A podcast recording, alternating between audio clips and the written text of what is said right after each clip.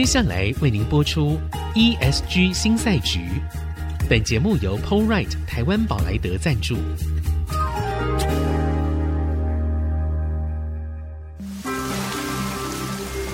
这是企业永续的世纪挑战。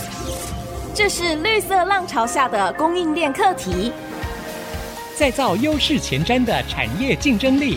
欢迎加入 ESG 新赛局。掌握先机，创造新局。欢迎来到 ESG 新赛局。我是节目主持人、人工智慧科技基金会执行长温怡玲。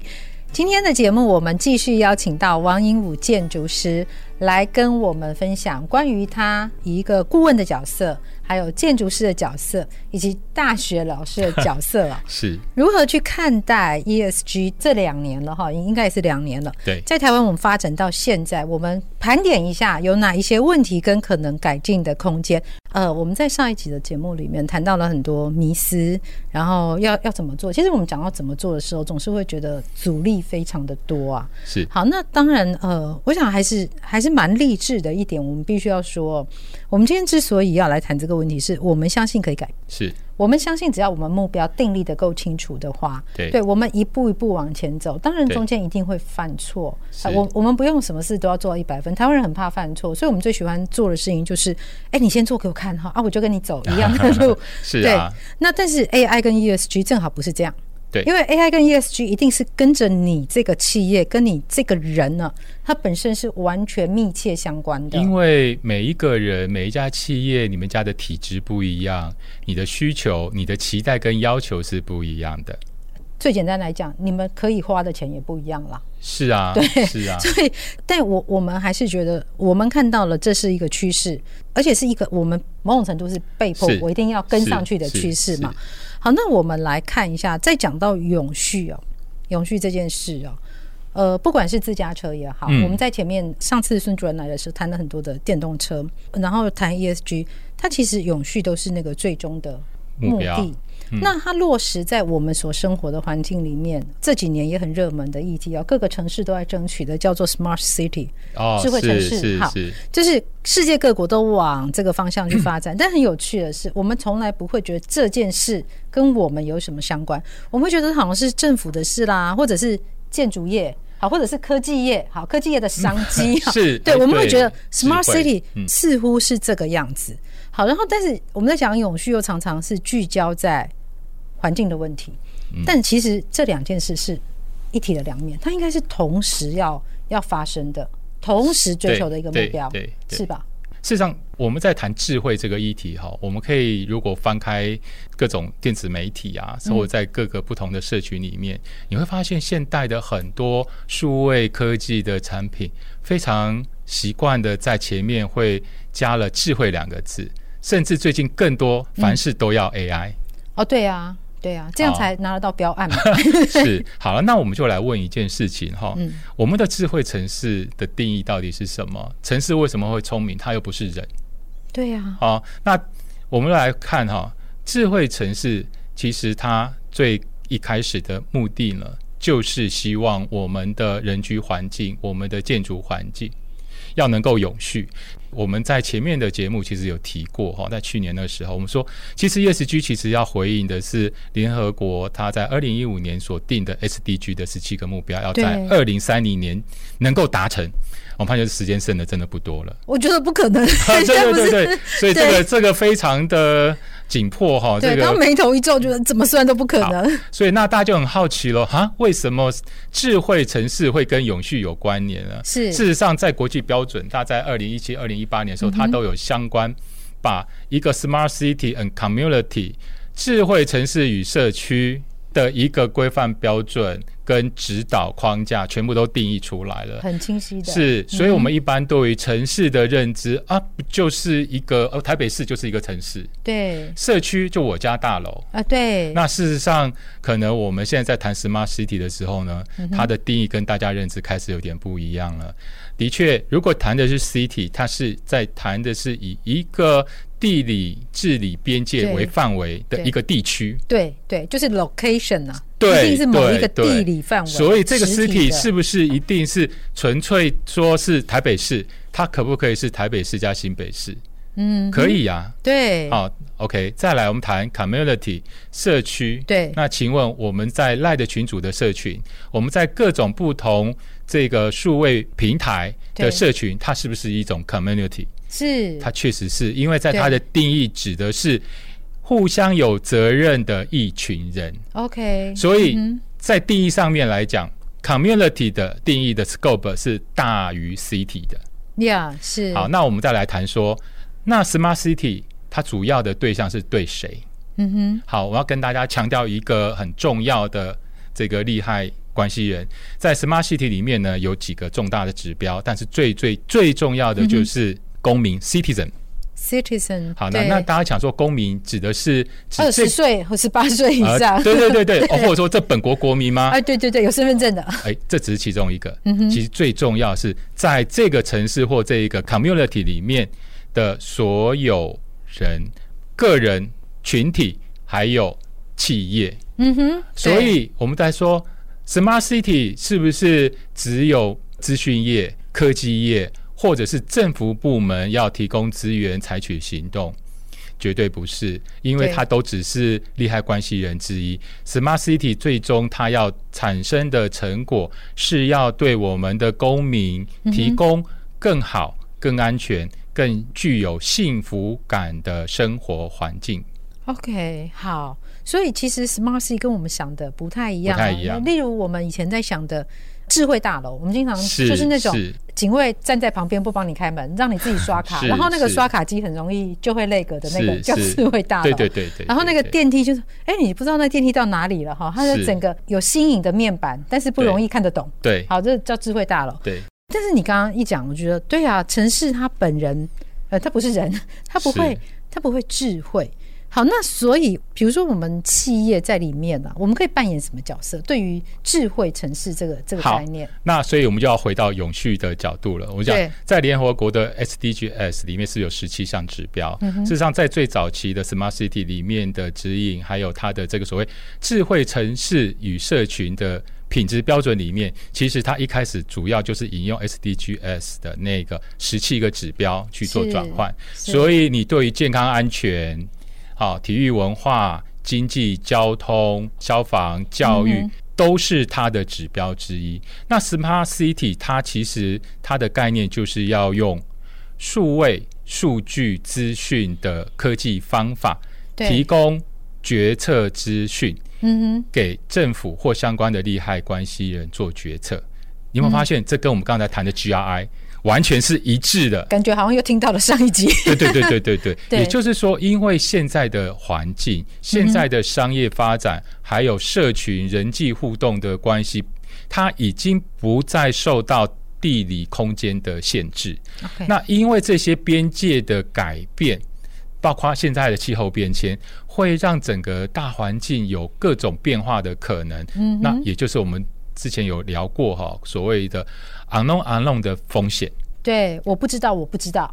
对对，或者是 unknown known，就是你根本不知道，你知道为什么？unknown known 的概念是你不知道，你知道的原因是过去的历史经验其实是有的。对，但是因为累积了太多的资讯跟数据。对，大到你个人或是特定规模组织，你没有能力去把过去的经验资料找出来，再找出来。所以为什么 Smart City 它特别在强调在方法论上是用一个采用数据资讯、数位技术的方法？OK。所以这时候数据科学、资料工程、人工智慧就会变得是在目前看得到一个很关键的技术。OK，好，所以回到这边来看哦，在这边会遇到一个问题，我们很多人会觉得说，可是我不是所有东西都有数据化，哎，是，那怎么办？好，所以这个时候就出现我们最常听到他谈的这个，就是企业你要不要数位转型？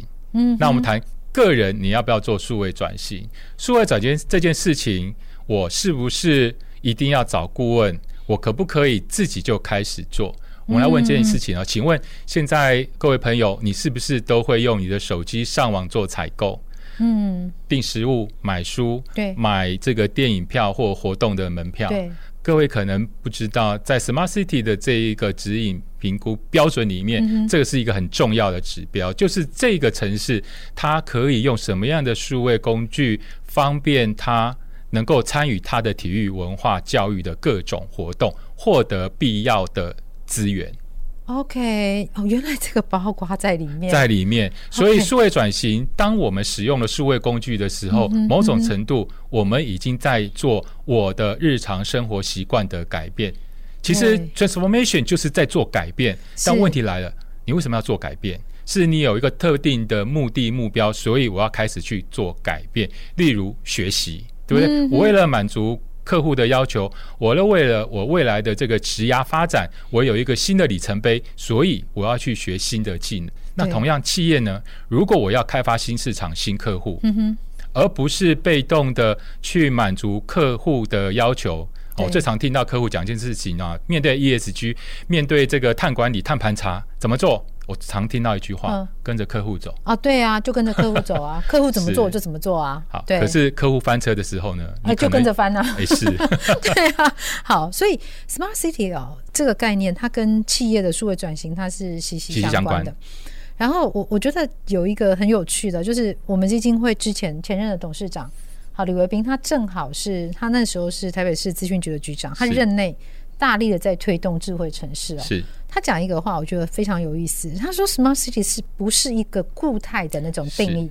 它应该是一个动词，动态，动态的发展过程。对，它是一个动词，然后就是让每个人他的生活环境可以越来越宜居，对，适合居住。对对对，所以这个，哦，我觉得我们。”应该是今天第一次在节目里面去谈 Smart City 的概念，但这个部分它有很多跨领域的需要学习的部分，是要怎么做到这件事情哦？我们休息一下，待会回来。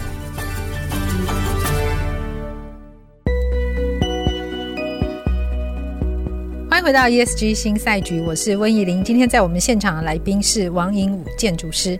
好，那我们刚刚。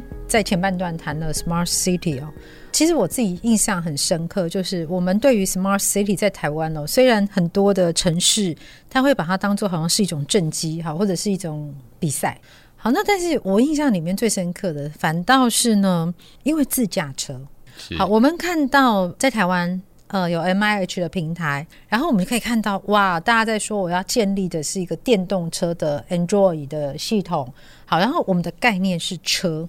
但是呢，在丰田 Toyota，我们看到他讲电动车的概念，它的一支广告里面，它讲的是整个城市、城市、城市的生态系，以及这个电动车，以及接下来的车联网，当它形成一个城市的动脉的时候，是它会如何改变我们的生活？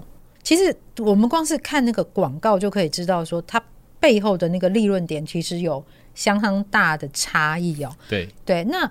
其实我自己在做 AI 这几年也是，大家都一直很想说 AI 的供应链到底是什么？但那个是一个硬体的概念。我们其实，在看 AI 的时候，它比较是软体，因为它什么地方都有，它到处都有。好，那它应该是一个生态系的观念，以至于它可能到处都有，但是四处可能有一些在野蛮生长，比如说 ChatGPT。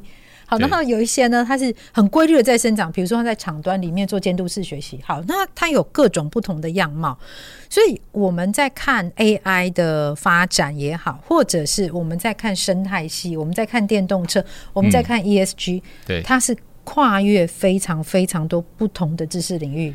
对对，所以我觉得那个颖武很有趣哦，他本业是建筑师，但是我们都觉得他好像不务正业。好，因为他经常都问我们很多关于 AI 的问题啊，嗯、好，还有很多那种灵魂拷问的问题啊。他会问说：“那你说你的营运目标是什么？所以你的价值主张到底是什么？”好，那你又同时担任顾问啊，又在学校里面教书。好，那很多人会说：“你这样是一个跨界啦，好，或者是斜杠。嗯”其实你为什么说绕过界？嗯、跨界，跨界 本来就是绕过界，只是比较好听哦。哎、欸，你为什么要做这种事啊？为什么为什么要跨界啊？好。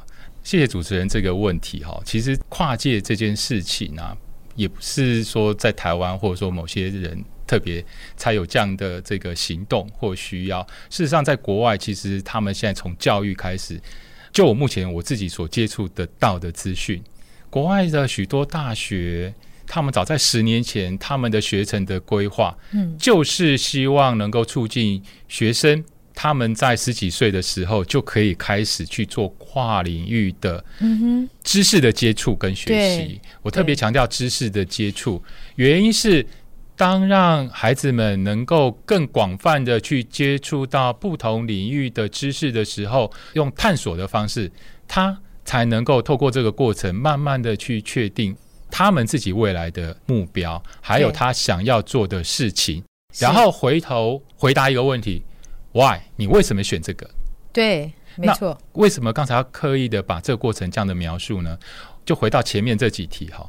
企业你要怎么做 ESG？其实我不太喜欢用做 ESG 或做 AI 这个名词，yeah, 因为它是一个目标。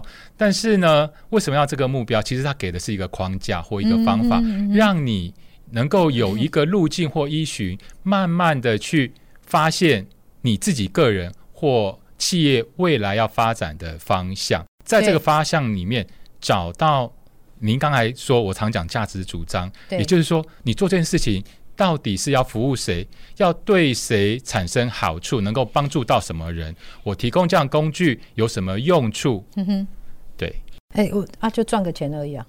呃，是啊，可是如果我们只是能够换到对价的这个现金收入，嗯，但是它又能够对人类的生活，或者是对你的企业客户解决他的痛点，对，那不是两全其美吗？是是。对，但是相反的，嗯、如果我们现在在谈，我们在谈最近台湾最热门的一个议题，ESG 议题叫做碳盘查，嗯哼，碳足迹盘查，啊，或者是能源管理、温室气体减量这件事情的时候，我们回头来问一件事情：做这些盘查跟温室气体处理的目的是什么？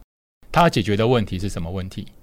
可能是一个经济的问题，因为我们讲所谓碳边境税，可能有贸易壁垒，或者是所谓的绿色啊，人家就是要征税啊，对，或者是经济战、绿色经济战争，对不对？对好，这些推论呢，我们先不去评论它，但是我们来想一件事情呢、啊，这些所有的跟温室气体有关的行动，其实在一开始的倡议组织在联合国这边。它对应的是从一九九零年三十年前，回应气候变迁，是是。这个是三十年前就已经发现了地球生存环境的危机，然后 twenty-eight 啦，是，所以气候暖化、极端气候，这都是因为气候变迁一路所衍生的系统性的结果现象。那科学家们研究之后，他们认为说，温室气体是第一要处理的药物，是是，但是。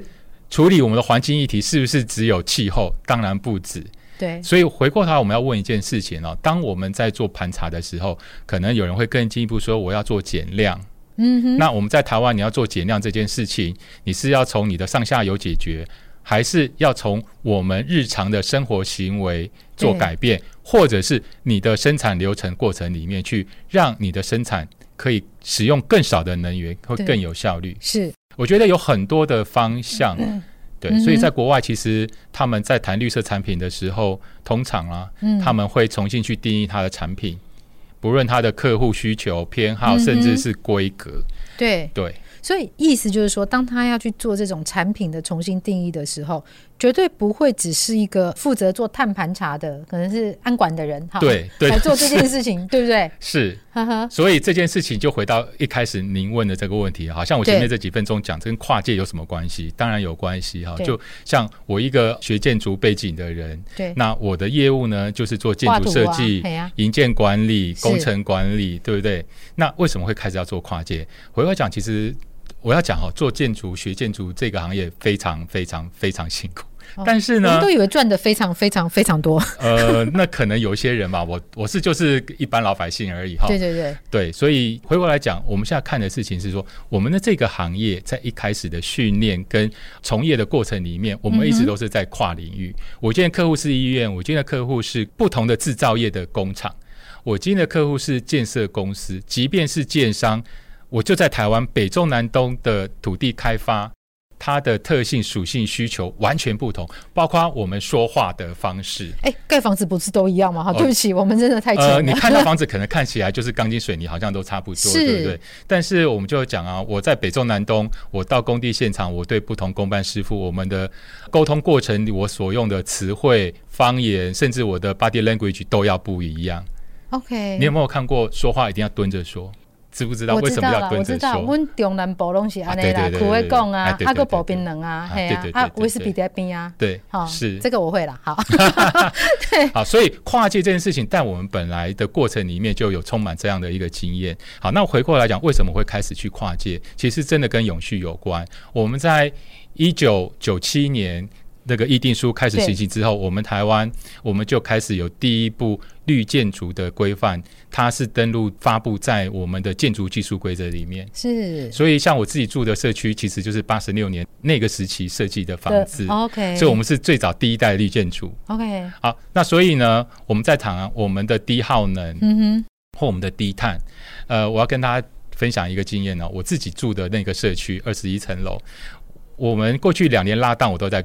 家里面工作，对，那我们家四台冷气是二十四小时几乎全开，哦，在夏天的时候，对，各位知道，如果我把过去两年的全年耗电平均算下来，按照我们这个能耗标准去算的话，我们目前我至少是二级，也就是最低合格标准。哇！可是如果我因为我把它当办公室在用了，而全家人都在用，小孩在上课，对不对？对对对，我在工作。如果我把这些排除呢，我就看我今年的。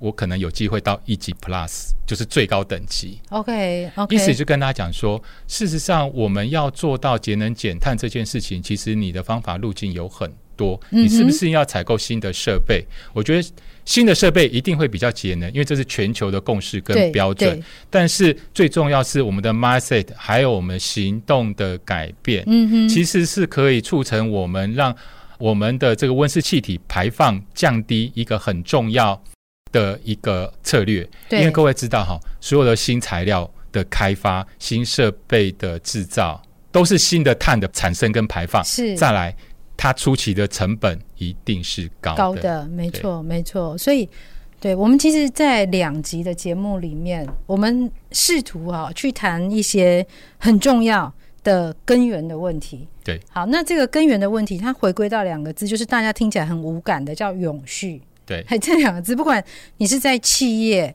然后在城市，哈，或者是甚至是地球，对这个永续的这个概念，它其实那里面我们深进去看的话，它绝对不是那种表面上的这些指标而已。这些指标的拟定，它本身有许多专家，好，他们经过很多时间的思考、尝试、错误之后所提出来的。所以呢。永续它一定是一个我们必须要共同往前的一个目标。是啊，简单的讲，他就希望你现代的人，你不要去寅吃卯粮，你不要把你下一代不用不用趁机对吧？不要把 下一代人所 需要持续发展、好好过日子、幸福过日子所需要的各种资源，在这一代人都把它耗尽了。是，这也是这是一种不公平。对，那这也是我们这个时代哦，应该要负起的责任。责任。好，所以我们非常谢谢王一武建筑师来跟我们分享。我们的节目在这边告一个段落，谢谢大家。本节目由 PowerRight 台湾宝莱德赞助，PowerRight 台湾宝莱德与您一同掌握 ESG 浪潮的全新赛局。